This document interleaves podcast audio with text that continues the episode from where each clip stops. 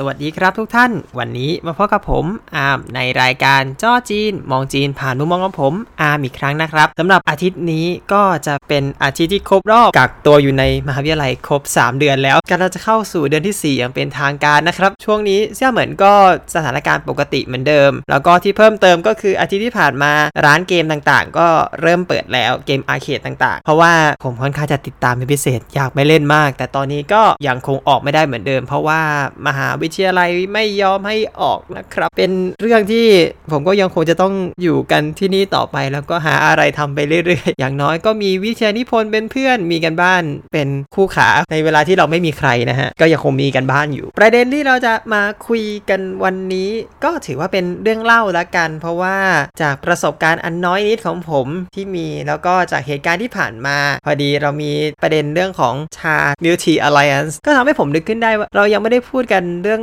ชาจีนกันมาก่อนเลยว่า อยู่ที่นี่แล้วเป็นยังไง อันนี้ผมก็ต้องบอกไว้ก่อนว่า เนื่องจากว่ามุมมองของผมจะอยู่แค่ฟูเจียนเสียเหมือนจะเป็นส่วนใหญ่ เพราะว่ายังไม่ค่อยได้ไปที่อื่นมาก ผมอาจจะไปดื่มชาที่อื่นมาบ้างแล้ว แต่วัฒนธรรมของเมืองอื่น ๆ นั้นผมยังอาจจะไม่ได้รู้จักแบบทะลุปลุกโปร่งมาก เพราะฉะนั้นก็จะขอยึดของฟูเจียนของเซียนเหมือนเป็นหลัก พูดถึงเรื่องชาเนี่ยถ้าหลาย ๆ คนอาจจะเคยชินว่าโอเค เราเรียกชาจีนกันเป็นสัส่วนใหญ่ คือเรียกกันจนลืมไปแล้ว แล้วเราก็ไม่พูดอย่างอื่นเลย จริง ๆ แล้วชาจีนเนี่ยมีทั้งหมด 6 ประเภท แบ่งกันเป็น 6 กลุ่มหลักๆ ก็คือ ชาขาว ชาเขียว ชาเหลือง ชาอูหลง ชาแดงแล้วก็ชาดำอันนี้คือเขาแบ่งสีจากความเข้มจากใสมาจนถึงเข้มนะครับ ขึ้นมา ก็จะสังเกตว่าชาขาวสีเวลาที่ชงออกมาจะค่อนข้างใสใช่ไหมครับ จนกระทั่งถึงชาดำเนี่ยหรือที่เราเรียกง่ายๆกับว่าพูเออร์เนี่ยก็จะออกมาดำปึ๊ดเลย ก็นี่แหละครับ ในตัวแทนของแต่ละชาจริง ๆ บ้านเราจะค่อนข้างคุ้นเคยกับชาเขียว อูหลง ชาแดง แล้วก็ชาดำอย่างที่ผมว่าเป็นพูเออร์ก็จะเป็นหลักซะมากกว่า จริง ๆ แล้วมันคือกลุ่มใหญ่ ในกลุ่มใหญ่ก็ยังคงมีเซตย่อยเข้าไปอีกเยอะแยะมากมาย อย่างเช่นฟูเจียนเนี่ยฟูเจียนจะเป็นชาอูหลงค่อนข้างเป็นหลัก แล้วก็มีชาขาวอยู่ด้วยนิดหน่อย อูหลงที่เป็นหลักเนี่ยถามว่าหลักๆที่เราจะเจอกันในเซี่ยเหมินได้นะครับ ทุกคนจะคุ้นเคยกันมากคือเถี่ยกวนอิน ก็คือที่ดังที่สุดคืออันซี ในเมืองอันซีของฟูเจียนเนี่ยแหละครับอันซีเถี่ยกวนอินแล้วก็อู่อี๋ซานนะครับต้าหงเผา ต้าหงเผาจริงๆ รู้สึกว่าจะเริ่มเข้าไทยบ้างแล้ว เพราะว่าผมกลับไทยคราวที่แล้วผมก็ยังไปกินอยู่ที่ Coffee Bean by Dao ก็ยังมีต้าหงเผา แต่อยากบอกว่ารสชาติมันคนละอย่างกับที่เราได้กินที่นี่จริง ๆ พูดถึงชาจริง ๆ เราก็ต้องพูดถึงอันดับใช่ไหมครับ10 อันดับชาที่ดีที่สุดในจีน ถามว่ามีอะไรบ้างคือจีนเขาก็มีการจัดอันดับชาของเขาในลักษณะแรงกิ้งต่างๆ ทุกปี แต่ว่าเอาว่าที่คนพูดกันถึงมากที่สุดก็จะเป็น 10 อันดับเหล่านี้ 1. อ่าต้งถิงปีหลัวชุนสองตูหยุนเหมาเจียนสามหวางซานเหมาเฟิงสี่จุนซานหยินเจิน 5. ลิ่วอันกวาเพี้ย 6. ฉีเหมินหงฉา 7. ซีหูหลงจิง 8. ซินหยางเหมาเจียน 9. อันซีเถียกวนยิน แล้วก็สุดท้ายสิบอู่อีแยนฉา ก็คือต้าหงเผานั่นเอง อันนี้ชื่อจะเป็นภาษาจีนทั้งหมดนะครับ อันนี้ผมก็ไม่แน่ใจเพราะว่าอยู่ในวงการอาจจะไม่ได้คุ้นมาก รู้สึกว่าวงการชาจีนที่ไทยเนี่ยจะเรียกชื่อโดยใช้ภาษาแต้จิ๋วเป็นภาษาหลัก ก็ชื่ออาจจะไม่ค่อยเหมือน อันนี้ผมเรียกภาษาจีนกลางเป็นหลักนะครับก็ชาที่ผมได้มาจริงๆเพราะผมอยู่ที่นี่ผมก็เจอผู้หลักผู้ใหญ่เจอเพื่อนอะไรเยอะเขาก็จะให้ชากันมาส่วนใหญ่แล้วที่ผมจะได้ก็จะเป็นทีโกนอิน เยอะมากแล้วก็อุยชานต้าหงเผาก็จะเยอะเป็นพิเศษที่บ้านมีกองเต็มเลย แต่ว่ามีชาอันนึงที่ผมยังไม่ได้ลองที่บ้านผมนะครับก็คือได้ชี้หูหลงจิงซึ่งเขาว่ากันว่าเป็นสุดยอดของทั้งหมด ก็เป็นของที่เอาไว้ฝากผู้ใหญ่ที่ดีมากอย่างหนึ่งและราคาก็ค่อนข้างแรงด้วย จริง ๆ ที่นี่ต้าหงเผาก็ใช่ย่อยเหมือนกัน ถ้าเรามาเล่าเรื่องกันว่าต้าหงเผาเนี่ยจริง ๆ แล้วถือว่าเป็นหนึ่งในชาที่เขาใช้รับอาคารตุกะเลยเชียว ก็คือแขกบ้านแขกเมืองประธานที่ปรีสีจิ้นผิงเป็นคนรับจะใช้ชาของหูอีชานมอบให้เป็นของขวัญของที่จะเดินกับแขกบ้านแขกเมือง เอ่อทำไมถึงดัง อันนี้เขาก็ว่ากันว่าเนื่องจากความที่ว่ามันมีน้อยมาก คือจริง ๆ แล้วชาที่อุ๋ยชาเนี่ยเขามีไร่ชาก็เยอะเหมือนกัน แต่ชาที่เอาไปใช้รับแขกบ้านแขกเมืองจริง ๆ ก็คือต้นแม่ของมันเลยเนี่ย แต่ก่อนมี 3 ต้น ตอนนี้มีเพิ่มเป็น 6 ต้นแล้ว อยู่บนหน้าผาเลยนะครับ ที่อุ๋ยชานก็คือเขาอุ๋ย1 ปี ก็มีแค่ 6 ต้น จะได้ผลิตภัณฑ์แค่นิดเดียว เพราะฉะนั้นของเหล่านี้ก็เลยเอาไปเป็นของที่ให้กับแขกบ้านแขกเมืองเวลามาเยี่ยมเมืองจีน อันนี้พูดไปเรื่องเล่ามันก็ค่อนข้างเยอะ เอาว่า เล่ากันสนุกสนุกขำๆชายชนิดหนึ่งอ่าเทียกัวอิน จริง ๆ ชื่อเนี่ยผมไม่ค่อยมั่นใจว่าทำไมถึงเรียกเป็นเจ้าแม่กวนอิมนะครับเพราะว่ากัวอินข้างหลังก็คือเจ้าแม่กวนอิมมาแหละคือ ถ้าไปซื้อชานี้ในหลาย ๆ ที่ก็จะมีรูปเจ้าแม่กวนอิมแปะลงมา แต่ที่แน่ๆเนี่ยไม่ว่าชื่อของเจ้าแม่กวนอิมจะมายังไงแต่คำว่าเทียที่อยู่ข้างหน้าเนี่ยแปลว่าเหล็กก็คือมาจากรสชาติของตัวชาเอง อันนี้เขาว่ากันนะครับจริง ๆ เคยไปสังเกตด้วยเหมือนกันก็ค่อนข้างเหมือน คือชานี้เวลาชงออกมารสชาติที่ดื่มไปตอนแรกจะเหมือนรสชาติติดเหล็กนิดหน่อย ถ้าใครเคยไปเลียเหล็กตอนเด็กก็นึกสภาพนั้นนะฮะเขาก็เลยเรียกว่าเถียกวนอิน มาพูดถึงตัวชาและเอ้ยจริง ๆ ชาแดงของจีนเนี่ยค่อนข้างดังไหมจริง ๆ ก็ค่อนข้างดังนะครับแต่ในเมืองผมเนี่ยเขาขายกันในที่เจอกันเยอะที่สุดก็จะเป็นเสี่ยวจงมากกว่า ก็คือเป็นพันยิบพันย่อยไม่ใช่แบบเป็นพันที่มีชื่อเสียงใดชื่อเสียงหนึ่งไปเลย ก็เป็นจากหลาย ๆ พันมารวมกันมากกว่า และชาแดงเนี่ยนะครับมันก็เป็นสิ่งที่บ้านเราก็ค่อนข้างดื่มกันค่อนข้างเยอะ ต่างชาติจะเรียกชาดำเรียกว่า black tea ผมก็สงสัยว่าถ้าเกิดว่าชาแดงเรียกชาดำแล้วชาดำเรียกอะไรเออเนาะเราก็ยังไม่ได้เคยได้หาข้อมูลเลยว่าต่างชาติเขาเรียกชาดำว่าอะไร จริงๆ ชาดำน่าจะมีอย่างอื่นด้วยหรือเปล่านอกจากฟูเออร์มาพูดถึงเรื่องของการชงชา การชงชาในจีนเนี่ยจริง ๆ แล้วแบ่งออกเป็น 2 ประเภทใหญ่ ๆ เท่าที่ผมเคยเจอก็คือ 1 คือก้ายหวานก็คือ จะมีถ้วย 1 ถ้วยไว้ใส่ชา แล้วก็เอาน้ำร้อนเทใส่ลงไป ปิดฝา แล้วก็รินออกก็คือเป็นการรินน้ำออกมาอย่างเดียว แล้วก็กรองชาไปในตัว วิธีนี้เรียกว่าก้ายหวาน อีกอย่างหนึ่งก็คือต้มชาก็เรียกว่าจู่เลยจู่แปลว่าต้ม อันนี้ใช้กาชานะครับชาหูก็วางบนที่ร้อนแล้วก็ต้มไปเลย มี 2 แบบ ส่วนแบบที่เราเจอที่บ้านเราเยอะที่สุดก็คือมีกาแล้วก็เอาชาใส่ลงไป แล้วก็ทิ้งไปทั้งวัน อันนี้ผมไม่เคยเห็น แต่ก็รู้สึกว่าจะเป็นของทางกวางตุ้งเขาจะเป็นแบบนี้เยอะเพราะฉะนั้นบ้านเราก็จะได้อิทธิพลกวางตุ้งมาเยอะ ก็จะเป็นแนวๆเดียวกันนี่แหละ อันนี้ที่นี่เขาไม่ทำเขาบอกว่าเสียของรสชาติแบบไม่ดี พูดถึงเรื่องรสชาติที่ไม่ดี มันก็ย้อนกลับไปตอนที่ว่าตอนเด็กๆเนี่ยผมก็ดื่มชาใช่ไหมครับคือเราก็คงจะต้องโดนมากโดนน้อยแหละ บางทีแล้วก็โดนในร้านอาหารบ้างใน MK บ้างในอะไรบ้าง ผมไม่เคยรู้สึกเลยว่าชามันอร่อย มันขมอะ่ะ มันไม่ถูกจริตอะ่ะ มันไม่ใช่อะ่ะแต่ถามว่าเฮ้ยทำไมพอผมมาถึงจีนแล้วผมรู้สึกว่าชาเนี่ย พอเราได้มาสัมผัสจริงๆแล้วมันดีนะ รสชาติมันอร่อยนะ มีความแปลกกว่าบ้านเราเยอะ ถามว่าทำไมมันถึงแปลกกว่ากันนี่แหละครับ วิธีการชงทำให้รสชาติของชานั้นเปลี่ยนไป ที่ไทยเนี่ยเราจะเริ่มเห็นการชงชาอะไรแปลกๆ เยอะ จริง ๆ การชงแบบใกล้หวาน การชงแบบปิดฝาจริงๆเนี่ยเราก็เห็นได้จากหลายๆบ้านเหมือนกันนะครับที่อาจจะมีเชื้อทางฝูเจี้ยนอะไรเขาจะชงกันวิธีนี้ ส่วนใหญ่ก็เป็นทางใต้เนาะก็จะชงกันวิธีนี้ ส่วนบ้านในกรุงเทพเนี่ยก็จะค่อนข้างจะเป็นวิธีทางกวางตุ้งมากกว่า เขาบอกว่าหลักการชงชาว่าทำไมเขาถึงชงที่ใส่น้ำร้อนลงไป แล้วก็รีบเทออกเขาบอกว่าเป็นการที่ให้น้ำร้อนเนี่ยสัมผัสกับชาให้น้อยที่สุด ไม่งั้นความขมมันจะออกมา ถ้ามากกว่าก็ขมไป ถ้าน้อยกว่าก็จืดไป เขายังบอกเลยว่าการชงชาจริงๆเนี่ยเป็นวิธีของพุทธทำไมก็ถึงว่าเป็นวิธีของพุทธคือพุทธจีนเขาให้การชงชาเป็นหนึ่งในการทำสมาธิทำไมล่ะครับ เพราะว่าชาเนี่ย มันไม่ได้มีแค่เอาน้ำร้อนใส่เทออกดื่มจบ happy ทุกคนไม่ใช่ มันคือการที่เราสังเกตทุกอย่างมีสติกับทุกอย่าง มีสมาธิกับทุกอย่าง เอาชาใส่ไปเท่าไหร่ ใส่มากใส่น้อย น้ำร้อนร้อนเท่าไหร่ จริง ๆ แล้วน้ำร้อนก็ต้องร้อนประมาณ 80 องศา ซึ่งจริง ๆ ไม่ใช่เดือดพล่าน เดือดไปก็ไม่ดี เย็นไปก็ไม่ได้ใช่ไหมครับ พอดินลงไป ทีนี้จะไว้นานเท่าไหร่ มันไม่ใช่ว่าเทใส่ลินออกได้เลย ทีนี้น้ำที่ 2 น้ำที่ 3 มันก็ไม่เท่ากัน เราก็ต้องมีสติอยู่เสมอ ในการที่จะเอ้ยไว้ประมาณนี้โอเคแล้ว ดินออกดินออกมาเสร็จปุ๊บได้ชามาถ้วยหนึ่งถ้วยเล็กๆเอาถ้วยใบเจ้าแหละการดื่ม ดื่มยังไงไม่ให้ลวกปากก็เป็นสมาธิ ดื่มไปแล้วก่อนขณะหลัง สัมผัสรู้รสของชาอยู่เสมอ ก็เป็นสมาธิมันเป็นหนึ่งในวัฒนธรรมของเขา แล้วเขาก็มาบอกว่าทุกอย่างมันคือสมาธิทุกอย่างมันคือศิลปะจริง ๆ มันไม่ใช่แค่ว่าชงเพื่อความสวย พื่อความอร่อยอย่างเดียว มันมีคุณค่าหลาย ๆ อย่างที่ฝังอยู่ในชานั้นด้วย ชาเนี่ยดูเหมือนจะง่ายใช่ไหมครับผมบอกที่ผมบอก แต่เขาบอกว่าแต่ละคนชงรสชาติไม่เหมือนกันนะครับ จะอร่อยไม่อร่อยขึ้นอยู่กับฝีมือคนชงด้วย ขึ้นอยู่กับความสามารถขึ้นอยู่กับการกะเวลากะปริมาณของทุกอย่าง เพราะฉะนั้นมันไม่ได้ง่ายขนาดนั้น แต่มันก็ไม่ได้ยากขนาดนั้น มาเล่าเรื่องของการใกล้หวานกันเพราะว่าแต่ก่อนผมเคยฝึกงานอยู่ที่โรงงานชาเซียเหมือน บริษัทนี้ถ้า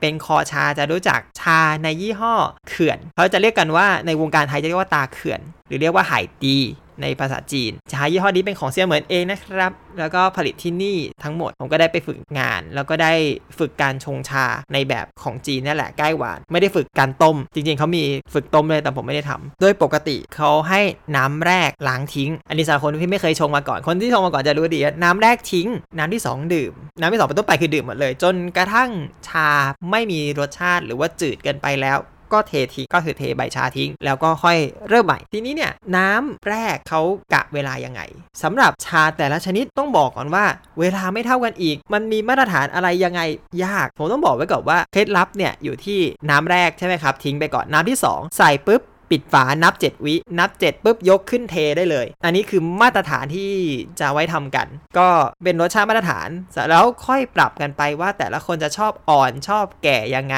อย่าลืมนะครับว่ามันคือศิลปะ เพราะฉะนั้นเนี่ยเหมือนรูปวาดที่แต่ละคนให้วาดรูปเดียวกัน ก็ออกมาไม่เหมือนกัน ใช้สีเหมือนกัน ผลลัพธ์ก็ออกมาไม่เหมือนกัน อันนี้ก็เช่นกันครับ ขึ้นอยู่กับฝีมือแต่ละคนขึ้นอยู่ความชอบแต่ละคน ว่าใครจะชอบแบบไหนทำอะไรยังไงแล้วรสชาติออกมาให้ถูกจริตเอาที่สุด อันนี้ก็เป็นอีกเรื่องื่องหนึ่งเหมือนกันที่ทำให้ผมมาสังเกตแล้วก็มาคิดได้เดี๋ยวว่าเอ้ยจริง ๆ แล้วเนี่ยในจีนเนี่ยมันมีชาหลายเกรด มีชาหลายราคา เพราะว่า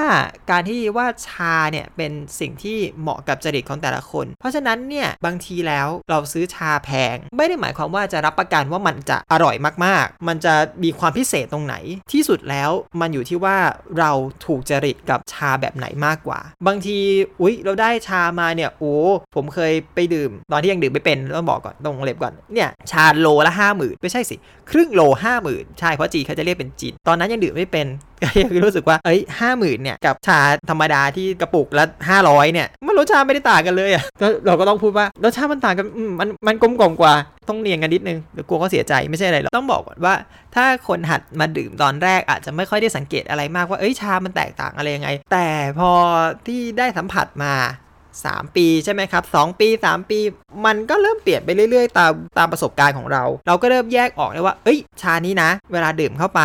ก็จะมีรสนี้ พอลอยสักพักหนึ่งเขาเรียกว่าขุยเว่ยหรือรสชาติที่ย้อนกลับมาจากคอเนี่ยมีความหวานนิดๆมีความเปรี้ยวนิดหน่อยหรืออะไรอย่างเงี้ยครับ เราก็จะเริ่มแยกออก นี่มันก็คือสิ่งที่ผมเจอในตอนดื่มชารู้สึกเอ้ยแปลกมากมันมหัศจรรย์เหมือนกันว่าเอ้ยชาจริงๆ มันไม่ใช่แค่ว่าเฮ้ยเราแค่ดื่มเพื่อรสชาติเพื่อความอร่อยเหมือนที่เราเคยเจอในไทยนี่หว่า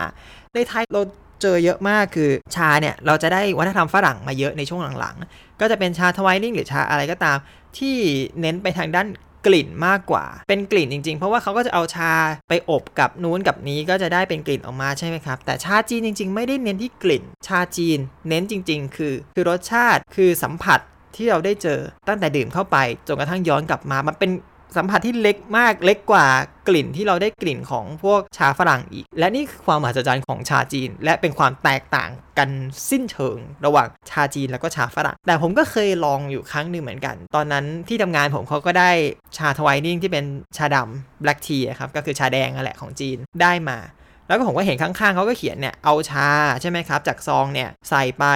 ชง ต้มเอ้ไม่ใช่ต้ม ใส่น้ำร้อน แล้วก็ทิ้งไว้ 3-5 นาที อันนี้เป็นข้างๆ กล่องจะเขียนคู่มืออย่างนี้เลย ผมก็บอกว่าอย่างนี้มันเวิร์กหรอ เพราะว่าชาจีเราชงไม่เหมือนกัน ผมก็เลยลองทำการทดลองเล่นๆดู ว่าแบบถ้าเราเปลี่ยนวิธีการชงเนี่ยมันจะอร่อยขึ้นไหม เพราะว่าเราคงเคยชินอย่างนั้นแล้วใช่ไหมครับ Lipton ชงต้มทิ้งไว้ 3-5 นาทีเอามาเทได้ผสมกับน้ำเปล่าอะไรอย่างเงี้ยถ้าเราลองเปลี่ยนล่ะ จะเป็นยังไง ตอนนั้นผมก็ลองในที่ทำงานก็มีคนที่ไม่ได้ชอบดื่มชาเดี๋ยวก็ไม่ได้ถือว่าเลยหรอกเขาก็แค่ดื่มได้แต่เขาไม่ค่อยชอบถ้าเขาเลือกได้ ผมก็ลองไปชงให้ดูเอาชา Twinings นั่นแหละมาชงแบบจีนก็คือเอาชาใส่ถุงหนึ่งใส่ในถ้วย น้ำร้อนใส่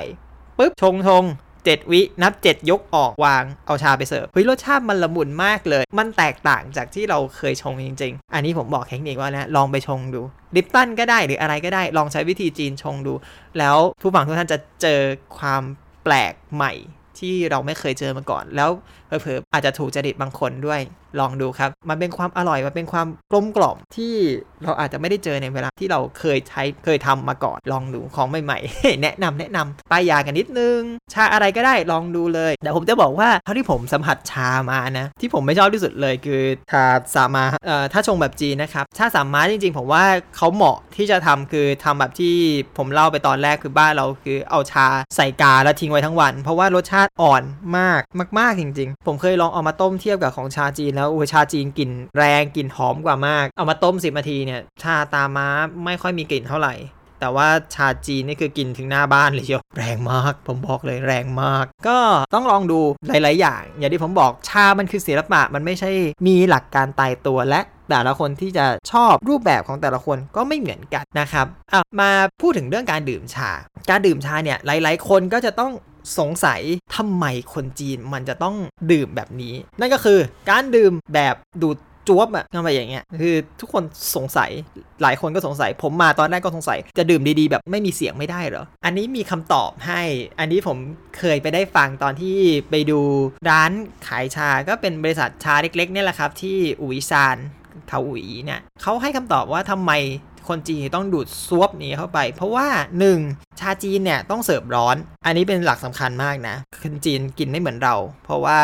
เขากินชาร้อนร้อนแบบหน้าร้อนก็กินร้อนอะ่ะไม่ได้จริง แล้วก็เพราะว่ามันร้อนมันไม่สามารถจะดื่มไม่ได้ตรงๆ ใช่ไหมครับ การดูดเข้าไปเนี่ยมันเป็นการเอาอากาศ ข้างนอกเข้าไปด้วย มันทำให้ชามันเย็นลง แล้วบางทีบางอย่างบางคนใช้น้ำร้อนมากๆ ตอนที่ไปดูของอุยชาเนี่ยเขาบอกว่ามีแบบดื่มแบบคือดูดน้ำไปทีแรก แล้วก็ดูดอากาศเข้าไปสองที เพื่อให้มันเย็นลงอย่างรวดเร็ว แล้วก็ให้เพื่อให้กลิ่นของชาเนี่ยมันฟุ้งในปากอันนี้พูดไปไม่เห็นภาพทุกท่านต้องไปลองเอง พูดไปได้แค่นี้จริง ๆ ครับ ทุกท่านต้องลองไปชงชาร้อนๆเลยนะ คือเอาน้ำร้อนอย่าลืม 80 องศานะ ไม่ใช่ร้อยใส่ ชงแป๊บหนึ่งยก แล้วลองดูดฟวบเข้าไปอะกลิ่นมันจะฟุ้งแบบฟุ้งเลยโหการที่ดื่มชาอย่างนี้เนี่ยมันทำให้กลิ่นมันชัดขึ้น มันทำให้มันอร่อยขึ้น แล้วเนี่ยสาเหตุว่าทำไมคนจีนเขาถึงดื่มชาร้อน คนจีนมีความเชื่ออย่างหนึ่ง ว่าชาเย็นเมื่อเย็นแล้วชาจะเป็นพิษ แต่รายละเอียดนี้ผมไม่ทราบ ผมได้ยินแค่นี้แล้วก็จบ เพราะฉะนั้นเนี่ยชาที่เย็นแล้วจะเททิ้งนะครับ สมมติว่าปกติคนจีนจะเอาชามารับแขกใช่ไหมครับเขาก็จะวางไว้บนโต๊ะเออมีชามีอะไรเสร็จปุ๊บวางเขาจะดูเลยว่าเนี่ยถ้าสมมติว่าคนนี้วางชาไว้สักพักแล้วเขาจะเอาที่คีบคีบปุ๊บเททิ้งเอาเทชาใหม่ใส่ แล้วก็วางต่อ คือเขาจะไม่ให้เราสัมผัสชาเย็นเป็นอันขาด ถือว่าเป็นสิ่งที่ไม่ดีเป็นเป็นพิษต่อร่างกาย จีนจะดื่มชาร้อนเยอะชานมก็เช่นกัน จริง ๆ ชานมอยากพูดพูดได้แหละเอามา ชานม อันนี้ก็เป็นสิ่งหนึ่งที่วัฒนธรรมที่มาทีหลังจากชาธรรมดา ถามว่าจีนมีชานมของตัวเองไหม เอาว่าในหมวดของชาวฮั่นเองเนี่ยไม่มีที่ชัดนะ ผมไม่เคยเห็นเลยด้วย ก็ชานมอย่างว่าครับ มาจากฮ่องกง มาจากไต้หวันฮ่องกงได้อิทธิพลจากจากฝรั่งใช่ไหมครับชาก็จะค่อนข้างเป็นแนวฝรั่งฝรั่งหน่อย ไต้หวันก็เป็นแนวญี่ปุ่นญี่ปุ่นหน่อยคิดว่าไต้หวันน่าจะได้อิทธิพลจากญี่ปุ่นมากกว่า ชาจริง ๆ แล้วแตกต่างกันไง เรื่องนี้เพื่อนผมก็ถามตอนที่ที่ไอเนี่ยแหละครับ สหพันธ์ชานมเขาออกมาดัง ๆ ผมก็บอกว่าจริง ๆ แล้วชานมเนี่ยที่ฮ่องกงกับไต้หวันมีความต่างกันที่ว่าไต้หวันจะใส่นมเยอะ จะเน้นนมเป็นพิเศษ เพราะฉะนั้นเวลาดื่มเข้าไปเนี่ยกลิ่นนมจะนำกว่าชา ส่วนฮ่องกงเนี่ยจะเป็นอย่างฝรั่งก็คือชาใส่นม แล้วกลิ่นชาจะค่อนข้างเข้ม เพราะฉะนั้นเวลาดื่มชานมฮ่องกงกลิ่นชาจะมาก่อนนม กลิ่นชาจะหนักกว่านม ก็นี่คือความแตกต่างกันเล็ก ๆ แต่ถามว่าคนที่นี่ชอบอะไร คนในเชื้อเหมือนนะครับ แน่นอนครับฝั่งตรงข้ามไต้หวันไม่มีอะไรเป็นมากไปกว่าชานมแบบไต้หวัน ต้องนมเท่านั้นต้องเน้นเน้นแน่นแน่นๆผมเองก็ชอบนะ ชานมที่นี่เนี่ยไม่ค่อยได้ต่างจากของไต้หวันมาก อาจจะหวานน้อยกว่าไต้หวันหน่อยเพราะว่าคนที่นี่กินอาหารค่อนข้างที่จะรสอ่อน เพราะฉะนั้นของที่นี่จะอ่อนหมด แต่ถามว่าที่ไหนอร่อยกว่ากันครับผมว่าทั้งสองที่ก็อร่อยเหมือนกันนะ ในขณะที่ผมลองไปชิมหมดแล้ว ความรู้เล็กๆ อยากจะบอกให้ด้วยความภาคภูมิใจว่าก้อยเนี่ยไอ้ควยเต๋เนี่ยที่มีที่ไทยเนี่ยมีที่เซี่ยเหมือนก่อนนั่นที่แรกนะครับ แต่จริงๆ แล้วควยเต๋เป็นของไต้หวันเขาว่าอยู่ภายใต้บริษัทอูชิหลาน 50 ล้านนะครับ เราจะหาก้อยเนี่ยหาที่ไต้หวันไม่เจอนะ เราเจอแต่อูชิหลาน แต่ถ้ามาเซี่ยเหมือนเนี่ยจะเจอเลย ก้อยเต็มไปหมด พูดแล้วก็อยากกิน ผมสั่งมาได้ไหมเนี่ย วันนี้ ทิ้งไว้แค่นี้ก่อนแล้วกันครับ เรื่องชานมมีประวัติชานมนิดๆหน่อยๆคราวหน้าไว้โอกาสหน้า แล้วเดี๋ยวไว้พบกันใหม่นะครับ ทุกท่านขอขอบคุณที่รับฟังครับ ผมเจอกันใหม่ครับ สวัสดีครับ